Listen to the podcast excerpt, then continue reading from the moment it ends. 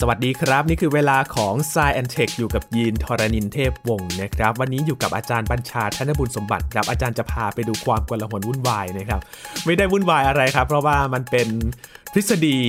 chaos นะครับ ที่จะมาดูกันว่า เอ๊ะ คำที่เราได้ยินกันเนี่ย คุ้นหูกันบ้างไหมครับ เด็ดดอกไม้สะเทือนถึงดวงดาว มันอธิบายทฤษฎีนี้อย่างไรนะครับ มาฟังจากอาจารย์บัญชาใน Science Tech ตอนนี้กันครับ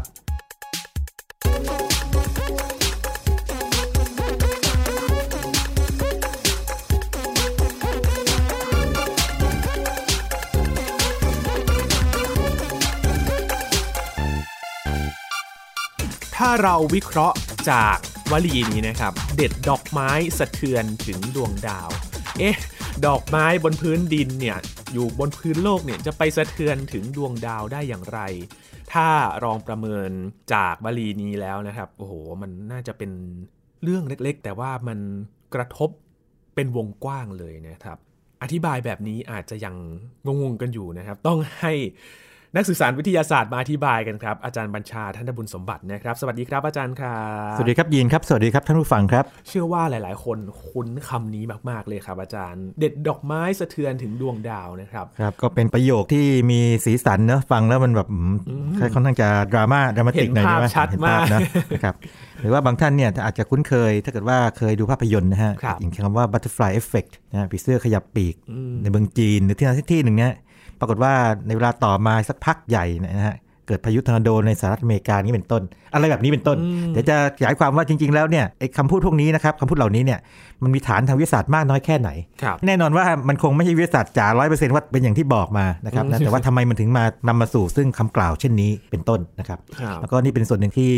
ยีนเกริ่นนำไปแล้วเรื่องทฤษฎี chaos ครับ นะครับ ความโกลาหลวุ่นวายมันวุ่นวายยังไงครับอาจารย์ ครับ ก่อนอื่นนะครับ ดูคำรากศัพท์ของ chaos กันก่อนนะครั ครับ บ chaos c h a o s chaos นะครับ ครับ ตัวนี้เนี่ยถ้าเป็นภาษาอังกฤษณปัจจุบันเนี่ยหมายถึงความโกลาหลบางทีบางครั้งเนี่ยเราใช้คำว่าความอลวนนะครับอลวนสับสนอลหมานต่างๆนะครับอย่างช่วงสังคมไทยในช่วงที่ผ่านมา 1 เดือน หลังการเลือกตั้งนี่ก็เรียกว่าโกลาหลพอสมควรเนาะ เรียกว่าเคออสได้ไหมฮะ จริงๆ ก็ อาจจะเกือบๆนะฮะแต่ว่าคงไม่ใช่เคออสในทางวิทยาศาสตร์ ครับ อย่างที่หมายถึงนะครับ แต่ว่าเป็นเคออสในความหมายของความวุ่นวายที่เกิดขึ้นในเชิงสังคม ครับ นะครับทีนี้ถ้าเราไปดูรากศัพท์เนี่ยปรากฏว่ามันไม่สื่อเท่าไหร่นะฮะมันอย่างนี้ ตัวรากศัพท์เนี่ยเป็นภาษากรีก ครับ เคออสเนี่ยแปลว่าความว่างเปล่าด้วยซ้ำไป อ่า นะความว่างเปล่านะฮะหรือว่ารอยแยกรอยปลีแตก หรือว่าเป็นรอยปลีแตกที่ถ้าตกลงไปแล้วเนี่ยมันไม่มีก้นนึกภาพไหมมันลึกลงไปเรื่อยเลย ไปเรื่อยๆเลย อ่าบิสอย่างนั้นเป็นต้นความหมายของมัน ทีนี้คำคำนี้เนี่ยถูกใช้ในหลายบริบทเลยเช่นในเทพกรนำกรีก ครับ เคออสเนี่ยเกิดขึ้นมา ต่อมาก็มีเทพีไกอาเกิดขึ้นมาเทพีแห่งโลกอะไรเกิดขึ้นมาตามมานั่นเป็นต้นนะฮะ แต่ว่าพอมาถึงยุคโรมันเนี่ยปรากฏว่าคำว่าเคออสเนี่ยนะครับถูกตีความโดยกวีนะชื่อโอวิดนะครับของคนโรมันนะฮะเป็นบทกวีชื่อ Metamorphosis อันนี้โด่งดังมากนะครับโอวิดเนี่ยเกิดตอนสัก4-3 ปีก่อนคริสต์กาลนะครับถึงประมาณสัก17-18 ปีนะ ครัครับ บ พศ78 ในช่วงนั้นนะฮะช่วงพระเยซูเลยพูดง่ายๆโดยโดยประมาณ เขาก็จะมีคำบรรยายเป็นบทกวีของเข้าไปนะครับ แล้วก็พูดถึงเคออสปรากฏว่าในบทกวีของเขาเนี่ยนะครับเคออสของเขาเนี่ยมันจะเป็นมวลหยาบยังไม่สมบูรณ์ที่เป็นกลุ่มก้อนไม่มีชีวิต ไม่มีรูปแบบไม่มีขอบเขต แล้วก็เป็นของเมล็ดพันธุ์อันยุ่งเหยิง ตรงนี้แหละครับความยุ่งเหยิงหรือความสับสนวุ่นวายต่างๆเนี่ยนะครับเข้าใจว่าน่าจะเป็นต้นทางของเรียกว่าตัวความหมายของคำว่าเคออสที่อยู่ในภาษาอังกฤษในปัจจุบันนะครับเพราะว่าตัวถ้าไปดูกรีกเนี่ยไม่ใช่ มันตรง ที่แบบ ข้ามกันเลยนะ มันมาทำนองนั้นทำนองนั้นนะฮะยกเว้นว่ามันมีการตีความหลายแบบเพราะว่ายินแล้วก็ท่านผู้ฟังหลายท่านคงทราบว่า เวลาพูดถึงเทพกรนำเนี่ยจะมีหลายเวอร์ชันมากเลยนะครับ บางเวอร์ชันเนี่ยเทพองค์นี้เกิดก่อนเวอร์ชันหนึ่งเทพองค์นี้เกิดก่อนแล้วบางที่เกิดมันเหมือนๆกันเนี่ยแต่ต่อมาเนี่ยมีลูกมีหลานหรือทำอะไรต่างๆเนี่ยที่มันทั้งเหมือนและแตกต่างกัน มันเป็นเทพกรนำไง ครับ นะครับเป็นมิสมิทโลจีแต่ว่าตรงของโอวิดเนี่ยน่าจะเป็นตัวที่เชื่อมโยงกับความหมายเคออสในปัจจุบันคือความโกลาหลความวุ่นวาย แต่นั่นเป็นความหมายของเคออสในแบบภาษาอังกฤษธรรมดา ครับ ในทางวิทยาศาสตร์นี่เดี๋ยวต้องขอค่อยๆเล่าว่าที่มามันเป็นยังไงก่อนนะครับ แล้วก็จะเล่าให้ฟังว่าทำไมเขาถึงเรียกมันว่า chaos theory นะครับยิน ครับ ครับ ถึงกับว่าเรียกเป็นทฤษฎีเลยนะครับอาจารย์ ใช่ใช่ในมุมมองของคณิตศาสตร์เนี่ยมันเป็นทฤษฎีทางคณิตศาสตร์นะแต่ว่าเนื่องจากว่ามันถูกใช้งานทฤษฎีเนี่ยถูกใช้งานได้ในหลายสาขามากเลยเดี๋ยวผมจะยกตัวอย่างภายหลังหลังจากที่เล่าเรื่องนี้ให้ฟังแล้วนะฮะทั้งฟิสิกส์ทั้งอุตุนิยมวิทยา ทั้งชีววิทยา แม้แต่ธรณีวิทยา หรือแม้แต่เชื่อไหมครับ ทางพวกสังคมศาสตร์นะฮะเศรษฐศาสตร์ด้วยไฟแนนซ์ก็ด้วยนะฮะ ครับ การเมืองหรือปรัชญาก็ยังมีทฤษฎีเคออสเข้าไปเกี่ยวข้องอยู่ด้วยเหมือนกัน ครับเอา เดี๋ยวจะเล่าให้ฟัง จริงๆ ทีหลังแล้วกันว่า น มันเกิด คุ้น ยังไง กับในเชิงสังคมศาสตร์มากเลยครับ ที่เขาหยิบคำนี้ไปใช้ ครับ จะเล่าให้ฟังว่าถ้าเป็นสังคมศาสตร์ในบ้านเราในเมืองไทยเนี่ยใช้คำว่า chaos เนี่ยในบริบทที่ไม่ค่อยเหมือนหรือแตกต่างจาก chaos ทางวิทยาศาสตร์ คีออสของเราไม่เหมือ ตรง น ๆต กั ร น งนี้ ก็เลยทำให้นักวิชาการที่ค่อนข้างแม่นยำบางท่านนะค่อนข้างจะแบบปวดหัวหรือว่าค่อนข้างหงุดหงิด กับกับการใช้คำที่ไม่เป๊ะอย่างนี้เหมือนกันนะรับ คนละคีออสเดียว ก็ กัน พยาเดียวกันใช่ใช่ ครับ เรามาดูรากมันที่หนึ่งดีไหมครับ ครับ อินในปีประมาณสักทศวรรษที่ 1960 นะครับคศ1960 เนี่ยโดยประมาณกว่าๆนี่นะครับ ตอนนั้นก็จะมีนักวิทยาศาสตร์คนหนึ่งชื่อเอ็ดเวิร์ดลอเรนซ์นะครับ คนนี้เนี่ยจริง ๆ แล้วเป็นนักคณิตศาสตร์ จบคณิตศาสตร์มา แล้วก็ตั้งใจนะครับว่าอยากจะทำงานด้านคณิตศาสตร์ด้วย แต่ว่าในช่วงนั้นเนี่ยนะครับพอเขาจบมาสักพักเนี่ยปรากฏว่าสงครามโลกครั้งที่สองมันอุบัติขึ้นไง อ๋อ ทีนี้จะเห็นว่าสงครามโลกครั้งที่สองเนี่ยมันส่งผลกระทบต่อชีวิตของคนหลายคนเลยเนาะ ใช่ ถ้าเป็นนัก ครับ วิทยาศาสตร์เนี่ยบางทีต้องเปลี่ยนงานวิจัยเลย แล้วก็งานวิจัยก็มักจะไปเกี่ยวข้องกับเรื่องการทหาร หรืออะไรก็ตาม บงที ที่ ดึงตัวไปช่วยกองทัพ ถูกต้องถูกต้องดังนั้นเนี่ยทางกองทัพเนี่ยนะฮะของกองทัพอากาศเนี่ยก็ดึงตัวลอเรนซ์ไปเนี่ยนะครับไปช่วยงานด้านการพยากรณ์อากาศ เพราะว่ามันต้องใช้แบบจำลองคณิตศาสตร์ไงนะอ่ะพูดง่ายๆคุณจบคณิตศาสตร์มาคุณเก่ง คุณคำนวณเก่งใช้ จะได้ คอมพิ วา เตอร์ งแผนการ ใช่ ออกรบ ว่าเป็นยังไงนะครับนะไปทำงานให้กับการพยากรณ์อากาศให้กับกองทัพอากาศปั๊บปรากฏว่าลอเรนซ์ก็คงจะถูกใจนะครับเออมันเป็นรูปธรรมดีเนาะคือถ้าคณิตศาสตร์อย่างเดียวเนี่ยมันต้องเป็นสาขาที่ประยุกต์มากๆเลย มันถึงจะตรงกับชีวิตประจำวัน มัน เรา ค่อนข้างจะทฤษฎีเลยแหละ อ่าไม่งั้นเป็นทฤษฎีเยอะมาก แต่ว่าเป็นอุตุนิยมวิทยาปั๊บมันชัดไงพยากรณ์อากาศสิ นำไปใช้ พายุจะเข้าไหมลมพัดทิศทางไหนความกดอากาศจะเปลี่ยนยังไงใช่ไหมมันชัดเจนมากเป็นอย่างนั้นลอเรนซ์ก็เลยเกาะเรื่องนี้มาจนจบ ดังนั้นถ้าไปดูประวัติเขาเนี่ยก็จะเรียกเขาว่าเป็นทั้งนักคณิตศาสตร์ ครับ โดยการเรียนในตอนปอตรีและปอเอกนะฮะ หลังทำงานนี่ก็เป็นนักอุตุนิยมวิทยา จริงๆ อุตุนิยมวิทยาเนี่ยเรียนตอนปอเอกด้วยซ้ำไปนะฮะ โอ้ ก็คือเรียกว่าใช้พื้นฐานทางปอตรีมานะครับ ครับ ทีนี้ลอเรนซ์เนี่ย ตอนนั้นก็มีคอมพิวเตอร์เครื่องหนึ่งนะครับ จะจำชื่อ Royal MacBee นะครับ Royal MacBee เขาก็จะคำนวณแบบจำลองทางคณิตศาสตร์สำหรับลมฟ้าอากาศ ซึ่งโหแน่นอนยินลองคิดถึงลมฟ้าอากาศสิมีตัวแปรอะไรบ้าง อุณหภูมิ โอ้ ความดัน กระแสโลม กระแสลมลมอย่างเดียวก็ไม่พอนะทิศทางลมใช่ไหม ครับ ความเร็วลมอีกใช่ไหมแบบ เผลอๆทางภูมิศาสตร์ด้วย ใช่ความชื้นแรงต่างเยอะเลย ตัวแปร 12 ตัว 12 ตัวนะซึ่งแน่นอนว่าคนเนี่ยคำนวณไม่ได้หรอกก็ต้องให้คอมพิวเตอร์ช่วย ครับ คอมพิวเตอร์สมัยนั้นเนี่ยมันยังไม่ได้สวยงามเหมือนปัจจุบันกราฟิกไม่ได้ออกมาเป็นสวยๆชัดๆนะสมัยนั้นเนี่ยมันใช้การพิมพ์บนเครื่องพิมพ์เตอร์ซึ่งสมมติว่าอย่างนี้เราใช้ตัว A ยกตัวอย่างคิดนะเวลาตัว A ถ้ามันคงที่เนี่ยตัว A ก็จะเรียงมาเป็นแนวดิ่งเลย ครับ ว่ามันมันคงที่ แต่ถ้าตัว A มันมีค่าเพิ่มขึ้นเนี่ยมันก็จะเฉียงไปทางขวาหน่อยนึงเพิ่มขึ้นมากหรือทางขวาถ้ามันลดลงก็เฉียงทางซ้ายแบบเนี้ยจะแกว่งไปแกว่งมาแบบนี้ แล้วก็พับเป็นกราฟไป สิ่งที่เกิดขึ้นคือลอเรนซ์เนี่ยนะครับเขาลองคำนวณพวกความกดอากาศกับความเร็วลมต่างๆเนี่ยนะครับออกมาปั๊บก็ได้ค่าออกมานะทำนายค่าหนึ่งทีนี้เขาก็อยากตรวจสอบความเป็นนักวิทยาศาสตร์บางทีทำอะไรครั้งหนึ่งเนี่ยอย่าเพิ่งเชื่อทันที ครับ มันต้องมีสิ่งที่เรียกว่า repeatability คือ พิสูจน์ ทำทำซ้ำได้ เพิ่มเติม ใช่ทำซ้ำได้ทำซ้ำไม่ต้องเหมือนเดิมไงทีนี้ในการทำซ้ำของเขาเนี่ยตามประวัติคือว่าในปี 1961นะช่วงฤดูหนาวเนี่ยนะครับนะครับ เขาเอาตัวเลขจากค่าที่ได้ในการคำนวณครั้งแรกเนี่ยนะครับ 0.506 ใส่ลงไปนะครับ ใส่ลงไปปั๊บ อ่ะ แล้วก็ให้มันปล่อยมันรันไป ปรากฏว่าโอเค ในช่วงต้นๆเนี่ยนะครับ ผลการคำนวณของคอมพิวเตอร์นี่ก็คล้ายๆของเดิม เรียกว่าเกือบทับเส้นของเดิมเลย แต่พอถึงจุดหนึ่งเนี่ยไม่นานเลยนะครับ มันเริ่มถ่างออกเป็นคนละเรื่องเลยคำว่าถ่างเป็นคนละเรื่องเนี่ยยีนคล้ายๆอย่างนี้สมมติว่ามีคนทำนายโดยใช้แบบจำลองของลมฟ้าอากาศบอกว่าเอาแล้วนะ อีก 3 วันอีก 1 สัปดาห์ต่อจากนี้นะครับอากาศอุณหภูมิจะเย็นลงนะค ครั รับบ นะเย็นลงแล้วก็ไม่มีฝนถือว่ามีฝน แต่พอเอาเข้าจริงเนี่ยนะครับฝนดันตกแล้วมัน ร้อนขึ้นก่อนแล้วฝนค่อยตกตอนเย็นๆอย่างเงี้ยต่างๆเป็นต้นเนี่ยคนละเรื่องไงนึกว่าระหว่างฝนตกกับฝนไม่ตกเป็นคนละเรื่องกันเหมือนถือหุ้นไม่ถือหุ้นเลย แต่นิดหนึ่งมันคือมันคนละเรื่องกันเลยไงมันกลับกันไปหมดเลยไง ครับ ทีนี้พอดูเป็นกราฟเนี่ยมันก็จะคล้ายๆว่ากราฟอันหนึงพุ่งขึ้นไปอันหนึงพุ่งลงไป อืม สิ่งที่เกิดขึ้นกับลอเรนซ์คือว่าเอ๊ะมันแปลกละ อืม ทั้งๆที่คิดว่าใส่ตัวเลขตัวเดียวกันเข้าไปเนี่ยทำไมมันต่าง ปรากฏว่าพอไปเช็คละเอียดละเอียดปั๊บเนี่ยสิ่งที่เกิดขึ้นอย่างงี้ตัวเลขที่เขาใส่ไปเนี่ยมันไม่ใช่ตัวเดียวกันเป๊ะๆ ครับ จริง ๆ แล้วเนี่ยมันคือ 0.506127 อันนี้เป็นบันทึกในทางประวัติของทฤษฎีนี้เลยนะครับ แต่ลอเรนซ์คิดว่าจุด 00127ถึง00127 เนี่ย มันน้อยมาก มันไม่น่าจะมีผลเยอะ เอาแค่ 3 ตัวแรกคือ 0.506 ใส่ก็ก็พอ ครับ มันไม่น่าจะให้ผลเยอะเพื่อจะแบบเช็คซ้ำอีกทีหนึ่งไง อืม แต่ปรากฏว่าด้วยความที่ว่าระหว่างจุด506 000เนี่ยกับจุด506 127เนี่ยให้ผลที่ต่างสิ้นเชิง เขาก็เอะใจละ ครับ เฮ้ย มันไม่ธรรมดาแล้วสิใช่ไหมมันไม่ธรรมดาแล้ว อันนี้เป็นครั้งแรกเลยที่เกิดการสะกิดใจขึ้นมาว่า จุดเริ่มต้นต่างกันนิดเดียวเนี่ย แต่ตอนจบ อาจจะต่างกันโดยสิ้นเชิงก็ได้ อืมตัวเล นะค ข รับ หลักทศนิยม ใช่ใช่ นิดเดียว ซึ่งตอนหลังเนี่ยนะครับ ซึ่งตอนหลังเนี่ยเดี๋ยวจะเล่าให้ฟังว่ามันเลยกลายเป็นที่มาของไอ้คำว่า butterfly effect ยังไงนะฮะ แต่ทีนี้หลังจากนั้นไม่นานอีกเหมือนกันนะครับ ปี 1962 เนี่ยนะครับเขาก็มีนักวิจัยคนหนึ่งเนี่ยเขาก็คำนวณเรื่องลมฟ้าอากาศเหมือนกันคือเขาคำนวณการพาความร้อนของอากาศ การพาความร้อนเนี่ยคือการที่มวลอากาศเนี่ยมันไหลขึ้นในแนวดิ่ง ครับ convection นะแต่ขึ้นแนวดิ่งขึ้นมา อากาศเนี่ยก็จะอุ่นด้านล่างนะครับ ข้างบนเย็นกว่า แล้วก็ใช้ตัวแปรหลายตัวเชื่อมโยงกัน โดยที่นะครับแบบจำลองเนี่ยใช้สมการเชิงอนุพันธ์ differential equation เป็น ครับ calculus นะครับ อันนี้ก็เป็นเรื่องของนักวิจัยก็ทำไป ปรากฏว่าลอเรนซ์ก็สนใจงานของเซาแมนใช่ไหมแล้วก็ไปต่อยอดดู เขาได้ลองปรับค่าตัวแปรต่างๆเนี่ยให้มันเหลือน้อยสุดเท่าที่จำเป็นนะครับ ปรากฏว่าอย่างนี้มันมีตัวแปร 3 ตัวเรียกว่า x y z แล้วกันนะค ครั รับ บ x y z ออกมา แล้วเขียนสมการออกมานะครับ สมการเนี่ยก็หน้าตาดูไม่ได้ซับซ้อนอะไรมาก ไม่มียกกำลังด้วยนะฮะก็มีแค่อย่างเช่นบอกว่าอัตราการเปลี่ยนแปลงของค่า x เท่ากับค่าคงที่ค่าหนึ่งคูณกับ y ลบ x อะไรเงี้ยนะฮะ ครับ คือมันค่อนข้างจะดูเรียบง่ายมากๆเลย อืม นะครับแล้วก็มีสมการอัตราการเปลี่ยนแปลงของ y เป็นเท่าไหร่อัตราการเปลี่ยนแปลงของ z เป็นเท่าไหร่ปั๊บเนี่ยนะฮะแล้วเขาก็ให้ตัวค่าคงที่ต่างๆใส่ไป พอทำๆไปแล้วเนี่ยปรากฏว่าเออมันแปลกมากเลย เขาเจอเรื่องเดียวกับเมื่อกี้ที่บอกเลยบอกว่า จุดเริ่มต้นนะครับ x y z เนี่ยที่ต่างกันนิดเดียวเนี่ยนะครับแต่ตอนหลังเนี่ยคนละเรื่องเลยนึกภาพออกไหมเหมือนกับที่ผมบอกว่า สมมติว่าเราวัดค่าอุณหภูมิณวันนี้ ความเร็วลมณวันนี้ต่างๆณวันนี้นะแล้วเราทำนายว่าอีกหนึ่งสัปดาห์จะเป็นยังไงเนี่ยนะฮะ อืม คนละเรื่องเลย ครับ ทำนายทำนายผิดเป็นนั่นเลยจากแห้งเป็นฝนตกหรือกลับกันเลยอย่างนี้เป็นต้น เรียกว่าหักปากกาเซียนได้ไหม ใช่ ประกาศเสียทำนองกันเลยนะครับ คาดไม่ถึงเลย ทีนี้เขาก็เลยตีพิมพ์บทความแน่นอนว่านักวิชาการเนี่ย พอค้นพบอะไรก็ต้องตีพิมพ์บทความนะ เรียกว่า ครับ deterministic non periodic flow การไหลเวียนไหลเวียนของอากาศเนี่ยนะครับ non periodic คือไม่เป็นคาบ ถ้าเป็นคาบเนี่ยแปลว่า อย่างเรานึกถึงสมมติว่านาฬิกาที่มีเข็มนาฬิกาเนาะเวลามันครบรอบเนี่ยมันก็กลับมาที่เดิม 12 12เนี่ยนั่นคือเป็นคาบนะครับนะหรือว่าเราแกว่งอะไรเป็นวงกลมเนี่ยคือเป็นคาบ ครับ นะครับเป็นคาบไม่เป็นคาบคือ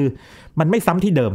อืม นะฮะมันจะเปลี่ยนไปจากเส้นทางมันอาจจะกลับมาคล้ายๆเป็นวงเหมือนกันแต่ว่ามันไม่ซ้ำที่เดิมนะคครัรับ บ นะแล้วก็ deterministic แปลว่ามันถูก determine หรือว่าถูกกำหนดได้ด้วยสมการที่เป๊ะๆถ้าแปลว่าถ้าคุณใส่ตัวเลขตั้งต้นเนี่ยเหมือนกันเปียบจริงๆนะครับทศนิยมเหมือนกันเปียบจริงเนี่ย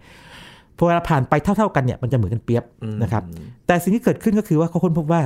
ถ้าจุดเริ่มต้นต่างกันนิดเดียวเช่น 0.001 หรืออะไรต่างๆเนี่ยเวลาผ่านไปสักพักต่างกันสิ้นเชิง อืม นะครับนะเดี๋ยวผมจะมาโพสต์ว่าสักพักเนี่ยแค่ไหนมีวิธีการคำนวณกัน ปรากฏว่านักอุตุนิยมวิทยาอีกคนเนะครับมาอ่านบทความนี้เข้ามารู้เข้านะครับเลยตั้งข้อสังเกตบอกว่า โอ้ถ้าเป็นจริงแล้วเราก็ลองจินตนาการนะครับสมมติว่าณวันนี้นะครับคุณคำนวณด้วยค่านี้นะแล้วทำนายว่าหนึ่งสัปดาห์เป็นยังไง แต่ณวันนี้เกิดว่ามีนกนางนวลตัวหนึ่งนะกระพือปีกกระพือปีกเนี่ยมันก็ทำให้เกิดกระแสลมเล็กๆใช่ไหมจริงไหม อ่า อันนิดเดียวเนี่ยก็แปลว่าไอ้ตัวแปรบางตัวเนี่ยอย่างเช่นความเร็วลมอะไรต่างๆเนี่ยมันต้องเปลี่ยนไปนิดหนึ่งละ อืม ก็แสดงว่าถ้านกนางนวลตัวเดียวกับพือปีกเนี่ยมันย่อมส่งผลต่อลมฟ้าอากาศในอนาคตข้างได้ อืม ข้างหน้า เพราะว่ามันทำให้ไอตัวเริ่มต้นมันไม่เหมือนกันนิดเดียวไง มันไปสะกิดอะไรสั เป็น กอ สะ ย่าง กิดนิดหนึ่งอ่ะตอนแรกเป็นนกนางนวลนะครับแต่ปรากฏว่าในปี 1972 นะครับอีกประมาณ 10 ปีถัดมาเนี่ยนะครับนะโดยประมาณเนี่ยลอเรนซ์เนี่ยเข้าไปให้สัมมนาในการประชุมของ American Association for the Advancement of Science นะครับวอชิงตันดีซีนะครับเขาไปตั้งชื่อเป็นภาษาอังกฤษว่าอย่างนี้ไอยเป็นภาษาไทยผมแปลอย่างนี้ดีกว่านะครับสภาพการทำนายได้นะเขาเปลี่ยนอย่างนี้ การกระพือปีกของผีเสื้อเนี่ย ในบราซิลเนี่ยจะสามารถทำให้เกิดทอร์นาโดในเท็กซัสได้หรือไม่ เพื่อนของเขาเรียกว่าเพื่อนนักวิชาการแล้วกันนะครับนะคนหนึ่งนะฮะบอกว่านกนางดวนกระพือปีกใช่ไหม อืม แต่ว่าตัวลอเรนซ์เองเนี่ยทำให้มันหวือหวาหนักเข้าไปอีกไง คือหดจากนกนางดวนเนี่ยซึ่งตัวใหญ่พอสมควรใช่ไหมเหลือแค่ผีเสื้อตัวหนึ่ง ครับ ซึ่งเราดูแล้วมันคงจะไม่เท่าไหร่แต่ความหมายของเขาเนี่ยมันเหมือนกันเพราะว่าถ้าผีเสื้อขยับปีกแน่นอนในสายตาของคนเราเนี่ยมันก็จะเป็นมีอะไรเปลี่ยนแปลงเลยใช่ไหม แต่ว่าการขยับปีกของมันเนี่ยย่อมทำให้กระแสอากาศเปลี่ยนไป คือมีลมพัดนิด อืม ๆกระแสอากาศเปลี่ยนนิด แต่ว่าถ้าคุณใส่ตัวเลขอย่างนี้ที่ผมบอกคือ 0.506 กับ 0.506127อย่างเงี้ยคือต่างกันนิดเดียวเหมือนกับปีกเสื้อกับปีกเนี่ยมันอาจจะส่งผลที่แตกต่างกันมากในอีกที่หนึ่งได้ในตอนจบได้ นี่คือที่มาของคำว่า butterfly effect อืม นะครับที่เราพูดกันว่าปรากฏการณ์ผีเสื้อขยับปีกทำให้เกิดทอร์นาโดอีกที่หนึ่ง โดยการเริ่มต้นเนี่ยนะครับเริ่มต้นจากชื่อหัวข้อของการสัมมนานี้นะฮะบอกว่าผีเสื้อขยับปีกในบราซิลทำให้เกิดทอร์นาโดในเท็กซัสได้หรือไม่ โอ้ นะครับทีนี้คำคำนี้ในภาษาไทยเนี่ยเรามาเปลี่ยนอีก เปลี่ยนอีกแล้ว ก็เปลี่ยนเป็นเด็ดดอกไม้สะเทือนถึงดวงดาวไง อ่า นี่ไงครับ จริงๆคำนี้เนี่ยอาจจะมีมานานแล้วในกวีนิพนธ์บางอย่างผมยังไม่ค้นนะ ครับ แต่ว่าความหมายมันคล้ายๆกันคือว่าคุณกระทำการอะไรนิดเดียวบนโลกนี้นะครับ มันไปส่งผลต่อดวงดาวที่อยู่ไกลแสนไกลได้ทำนองนั้นมีคนเคยอธิบายทำนองนี้บอกว่าคุณเด่นดอกไม้ที่เนี่ยก็แสดงว่าคุณเปลี่ยนเคลื่อนย้ายมวล ของดอกไม้นั้นใช่ไหมจากตัวที่มันอยู่ตรงก้านดอกเนี่ยนะครับ ครับ ให้มันอยู่ที่หนึ่งเช่นเก็บมันไว้ในมือคุณเนี่ยมันก็เปลี่ยนไอ้ gravity คือความโน้มถ่วงขอ งมันไง มันก็ส่งผล โอ้โห กระทบอะไรนึกออกไหมของเราเนี่ยหนักกว่าผีเสื้อกระพือปีก ใช่ อีกนะครับนะเพราะฉะนั้นจากนางนวลผีเสื้อแล้วก็มาเมืองไทยมาบ้านเราเนี่ยนะครับเราหนักเลยนะครับนะ ผมไม่รู้ว่าในสำนวนในภาษาอื่นเป็นไงยังไม่ลองค้นดูนะแต่เชื่อว่าน่าจะมีคล้ายๆกันเหมือนกันถ้าถ้าเจอเดี๋ยวมาเล่าให้ฟังนะครับนะถ้า น่า เจ ส อน ใจนะครับ ครับ นี่คือที่มานะครับนี่คือที่มา เออพอนึกถึงจริงๆแล้วผีเสื้อจากบราซิลไปที่ทอร์นาโดในอ่าสหรัฐอเมริกานะครับ ครับ มาบ้านเราเนี่ยโอ้ยมันเปรียบเทียบเล็กไป ดอกไม้เป็นดวงดาวดีกว่าใหญ่กว่า ใช่ใช่ทีนี้ถึงตรงนี้แล้วเนี่ยนะครับเรายังไม่เห็นคำว่าความโกลาหลและเคออสชัดๆใช่ไหมครับนะ ใช่ครับมันเกี่ ชัด ยวกันยังไงครับ อ่ามันเป็นอย่างนี้ครับยินคือ พอดีเราเป็นพอดแคสต์เนอะเราไม่สามารถเอาภาพมาได้ ผมคงต้องใช้วิธีการพูดให้เห็นภาพให้ได้ ครับ นะครับสมมติว่าผมสมมติตัวแปรว่ามีแค่ 2 ตัวแล้วกันนะครับ x ครับ กับ y นะครับนะ อืม x กับ y ตัวแปร x เนี่ยอาจจะเป็นลมอุณหภูมิก็ได้อุณหภูมินะฮะ อืม อีกอันหนึ่งเป็นตำแหน่งอะไรบางอย่างนะครับ ครับ ขยับไป แต่ว่าไอตัวแปรทั้งสองอย่างเนี่ยมันขยับได้ ก็เรียกว่ามันเปลี่ยนตามเวลาได้นะครับ x เนี่ยเปลี่ยนตามเวลาได้ y อืม เปลี่ยนตามเวลาได้ ทีนี้สมมติว่าถ้าใครไม่ว่าชอบไม่ชอบคณิตศาสตร์เนี่ยคงจะเคยเจอแบบนี้ เราพอดกราฟเนาะบนแผ่นกระดาษนะแกนนอนเป็น x แกนตั้งเป็น y นะ Y ถ้า x กับ y อยู่เฉยๆมันก็จะเป็นจุด ถูกไหมถ้า x ขยับ x หมายถึง x เปลี่ยน y คงที่ มันก็จะเป็นเส้นตามแนว x ที่เพิ่มขึ้นไป ครั นะ บ ถ้า y เปลี่ยนก็เปลี่ยน ทั้ง x ทั้ง y เปลี่ยนก็เปลี่ยนถึงเฉียงขึ้นมา อืม อะไรอย่างนี้เป็นต้นนะครับ สิ่งที่เกิดขึ้นคืออย่างนี้ ถ้าเรานำเอาตัวแปรในสมการของระบบที่เรียกว่าระบบพลวัตคือว่ามันเปลี่ยนตามเวลาได้เนี่ย มาพลอตอย่างที่ผมบอกนะบนระนาบ x กับ y นี้ สิ่งที่พบหลายๆอย่างคืออย่างนี้ ประการที่หนึ่งบางครั้งเราพบว่ามันมีจุดตรึง เล่าให้ฟังว่าจุดตึงเป็นยังไงก่อนนะครับยีลองจินตนาการถึงเอาของสักก้อนหนึ่งเนาะ ครับ ตุ้มๆนะครับ แล้วก็แขวนด้วยเชือกเนาะ อืม แล้วเราก็จับมันเอียงๆนิดหนึ่งแล้วก็แกว่งมันไปแกว่งแกว่งแกว่งมันแกว่งไปสักพักหนึ่งแต่ถึงจุดหนึ่งเนี่ยมันต้องหยุดใช่ไหม ใช่ครับ จุดนิ่งๆ จุดที่มันหยุดนิ่งอะและจุดตรึง คือไม่ว่าคุณจะโยกมันไปไกลหรือใกล้หรือไกลแค่ไหนเนี่ยแต่ถึงตอนจบเนี่ย มันก็ จะมาจบ จะกลับ ที่จุดนี้ มาจุดนี้ เรียกว่าจุดตรึง ครับ นะเขาพบว่าระบบบางระบบบางระบบนะครับไม่ว่าคุณจะเริ่มยังไงจากจุดไหนก็ตามบนแกนระนาบ x y เนี่ยนะครับมันจะวิ่งวนไปยังไงก็ตามเนี่ยแต่ในที่สุดมันมาจบจุดนี้เสมอ อืม นะครับหรือถ้าเปรียบเทียบให้เห็นภาพหนักเข้าไปอีกก็คือว่าเอาเป็นสองมิติก็ได้นะ เรามีชามข้าวเนอะ ครับ เอางี้กระมังทำชามข้าวโค้งๆนะโค้งๆนะก้นโค้งๆแล้วเราเอาลูกกลมๆนะครับปล่อยจากข้างบนนะครับขอบไอ้กระมังหรือชามเนี่ยลงไป กลิ้ง มันก็ ไป กลิ้งไปกลิ้งไป แต่ถึงที่สุดตอนจบเนี่ยมันต้องจบตรงแอ่งตรงกลาตงรงกลาง ใช่ไหมนั่นคือจุดตรึงของมัน ครับ นะครับ อ่า แบบนี้ก็ไม่เรียกว่าไม่เกิด chaos คือไม่เกิดความโกลาหลคือว่าตอนจบจบแบบนี้แหละ อืม นะครับ อ่ะ นั่นอันที่หนึ่ง พวกนี้นะครับ จุดตึงเนี่ย มันเลยมีชื่อเรียกเป็นภาษาวิชาการว่าตัวดึงดูด attractor นะครับ อย่างนี้เขาเรียกว่า fix point attractor คือเป็นตัวดึงดูดแบบจุดตรึง fix point แบบที่ 2 แบบที่2ต้องบอกลูกหน้าก่อนว่าก็ยังไม่ใช่แบบโกลาหลเหมือนกัน มันไม่ใช่จุด แต่ว่ามันมีบางระบบนะครับ เช่นระบบวงจรอิเล็กทรอนิกส์บางอย่างนะครับ หรือสายเสียงของคนต่างๆ เนี่ย พอไปโมเดลกันปั๊บเนี่ย ไม่ว่าคุณจะเริ่มต้นยังไง มันจะวิ่งวิ่งไปบนระนาบ x y เนี่ย แต่ถึงตอนจบแล้วเนี่ยนะครับ มันจะมาวนลูป อาจจะเป็นวงกลมหรือวงรี อยู่บนเส้นทางนั้น ครับ บ นในลู่วิ่งนั้นเสมอ แบบนี้นะครับ ก็เรียกว่ามันเป็นการตรึงแบบแค่เป็นวงกลม อืม เป็นวงเป็นวงแล้วกันนะครับนะ ก็ไม่เกิดสภาพโกลาหลและไม่เกิดเคออส เราทำนายได้ว่าตอนจบจบแบบนี้ ครับ นะครับ นั่นแบบที่สองแต่ทีนี้มันมีอีกแบบหนึ่ง อืม อีกแบบหนึ่งคืออย่างนี้ สมมติว่าเราเริ่มที่จุดจุดหนึ่งก่อนนะครั ครับ บ บนระนาบ x y แล้วเราปล่อยให้มันทำงานไปนะครับ ระบบเชิงพลวัตเนี่ยพลวัตแปลว่ามันเปลี่ยนไปตามเวลาเนี่ยทำงานไป มันก็วิ่งไปตามเส้นทางเนี่ยวิ่งไปทั่วเลย พอวิ่งไปเรื่อยๆเนี่ยมันไม่ถึงจุดคือมันไปเรื่อยๆเนี่ยบนระนาบนั้น ไม่มีวันหยุดเลยนะครับนะไปเรื่อยๆเลยไปเรื่อยๆเลยนะครับแล้วก็ทำนายไม่ได้ด้วยว่าจะเป็นจุดหรือเป็นวงอะไรต่างๆเห็นไหม อ่ามั มันวิ่งแบบโกลาหลเลย ทีนี้ถ้าเราขยับจุดเริ่มต้นไปนิดเดียวสมมติว่าเดิมทีเราเคยเริ่มต้นที่สมมติว่า x เท่ากับ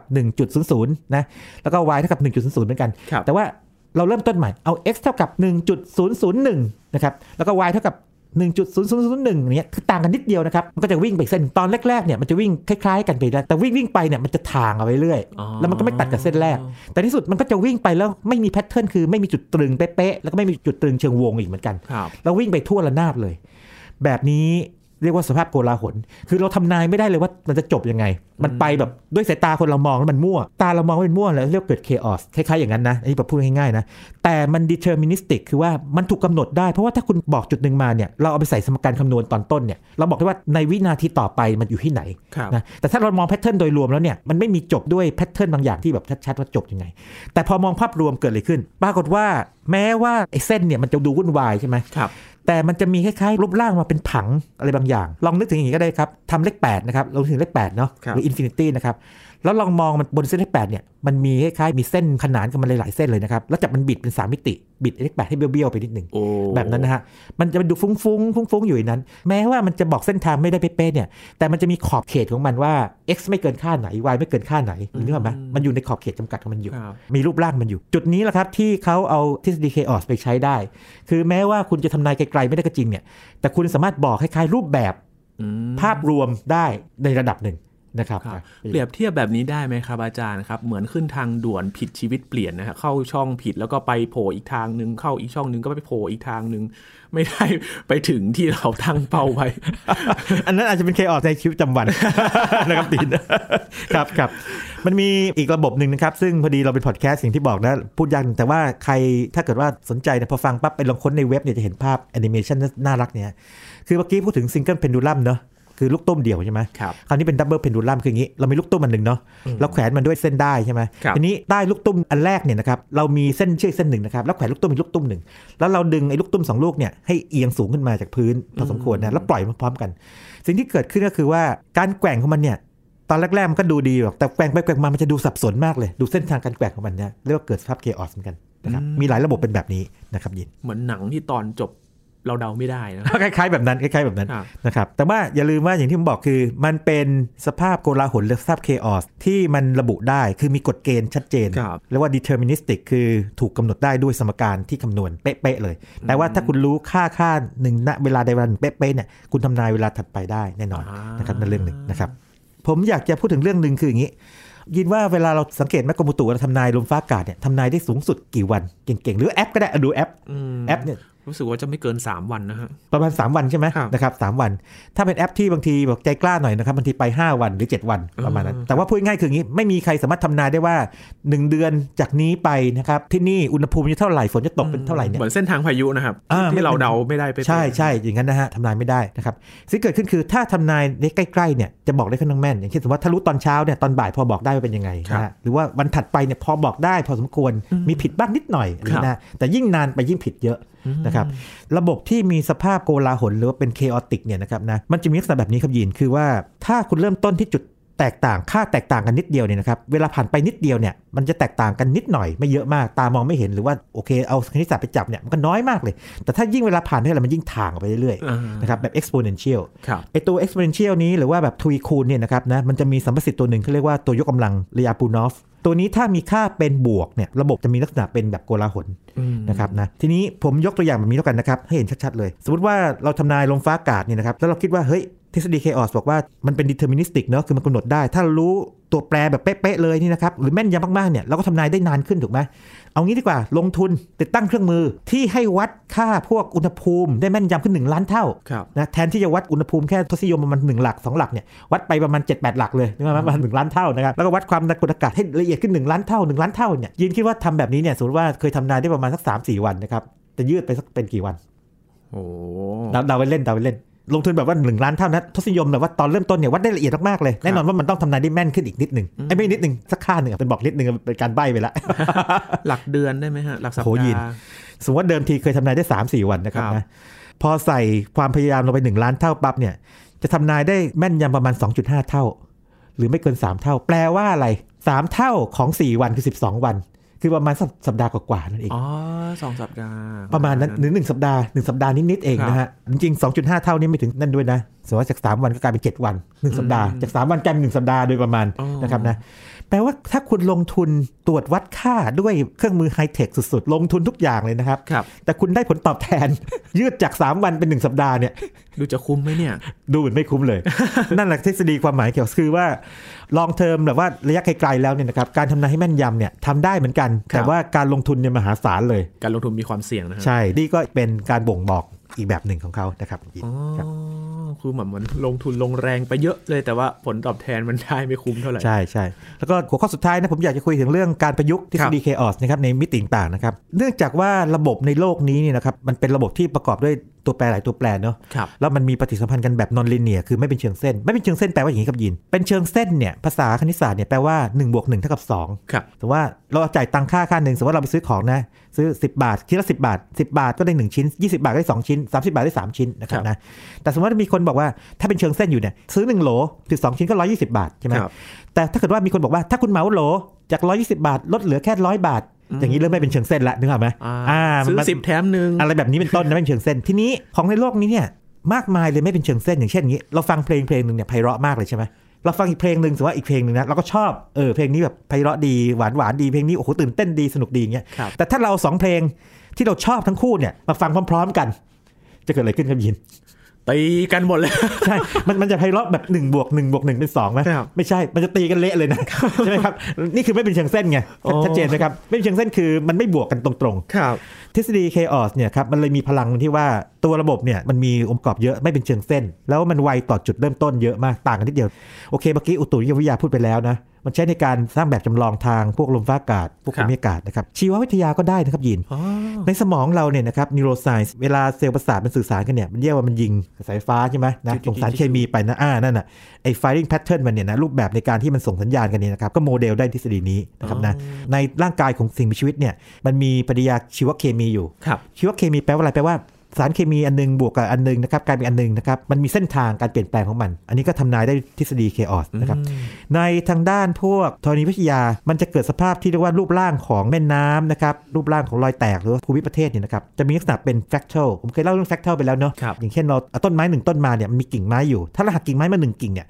รูปร่างคร่าวๆมันคือคล้ายๆต้นไม้ อืม ทำนองนั้นเคออสเนี่ยเกี่ยวแฟกเทลเพราะว่าแฟกเทลเนี่ยนะครับมันเป็นรูปร่างของไอ้เมื่อกี้แบบที่3ไงไอ้ตัว attractor นะครับแบบที่ 3 ที่ว่าเป็นเคออสแบบนั้นนะครับนะเขาเรียก strength attractor ในเชิงพวกนิเวศวิทยาก็เกี่ยวเหมือนกันว่าการเพิ่มของประชากรต่างๆ ก็สามารถใช้ที่ซีเคออสได้นะครับแล้วก็ที่น่าสนใจมากๆนะครับปรากฏว่า ในทางเศรษฐศาสตร์หรือทางพวกการเงินเนี่ยนะครับเขาเอาไปโมเดลพวกตลาดหุ้นพวกนี้ได้ด้วยนะเส้นยี่ๆพวกนี้นะฮะมันมี ครั ส่ว บ นเป็นแฟกเทลแม้แต่ในเชิงการเมืองก็เกี่ยวได้นะครับ ไปศึกษาพวกพฤติกรรมกลุ่มนะองค์กรทางการเมืองต่างนะฮะอันนี้คร่าวๆอย่างนี้ไว้ก่อนนะครับ แล้วก็สุดท้ายคือจริงๆมันมีอีกนะสุดท้ายคืออย่างนี้ปรัชญาก็เกี่ยวเหมือนกันเพราะว่าในปรัชญาเนี่ยมันมีปรัชญาหนึ่งสาขาที่เขาเรียกว่านิยัตตินิยม determinism คือแปลว่าถ้าคุณรู้ตอนนี้อย่างแม่นยำแล้วเนี่ยคุณสามารถทำนายอนาคตได้ อืม เป๊ะๆเลยนะครับ chaos คล้ายๆ มาบอกว่าฉันก็เป็น deterministic เหมือนกันคือ determinism เหมือนกัน แต่ว่าตอนจบเนี่ยทำนายไม่ได้ เพราะว่าถ้าคุณรู้ผิดไปนิดเดียวเนี่ยมันจะต่างกันเยอะมาก อืม นะครับ และนั่นเป็นเรียกว่าคร่าวๆของทฤษฎี chaos หรือความโกลาหลซึ่งจะเห็นว่าตัวมันเองเนี่ยไม่ได้ง่ายเท่าไหร่อย่างที่นักสังคมศาสตร์บางท่านเอาไปใช้ นะครับตรงไปตรงมานะครับ ก็คือกลาหนของจริง โกลาหลจริงๆเลยนะครับ โอ้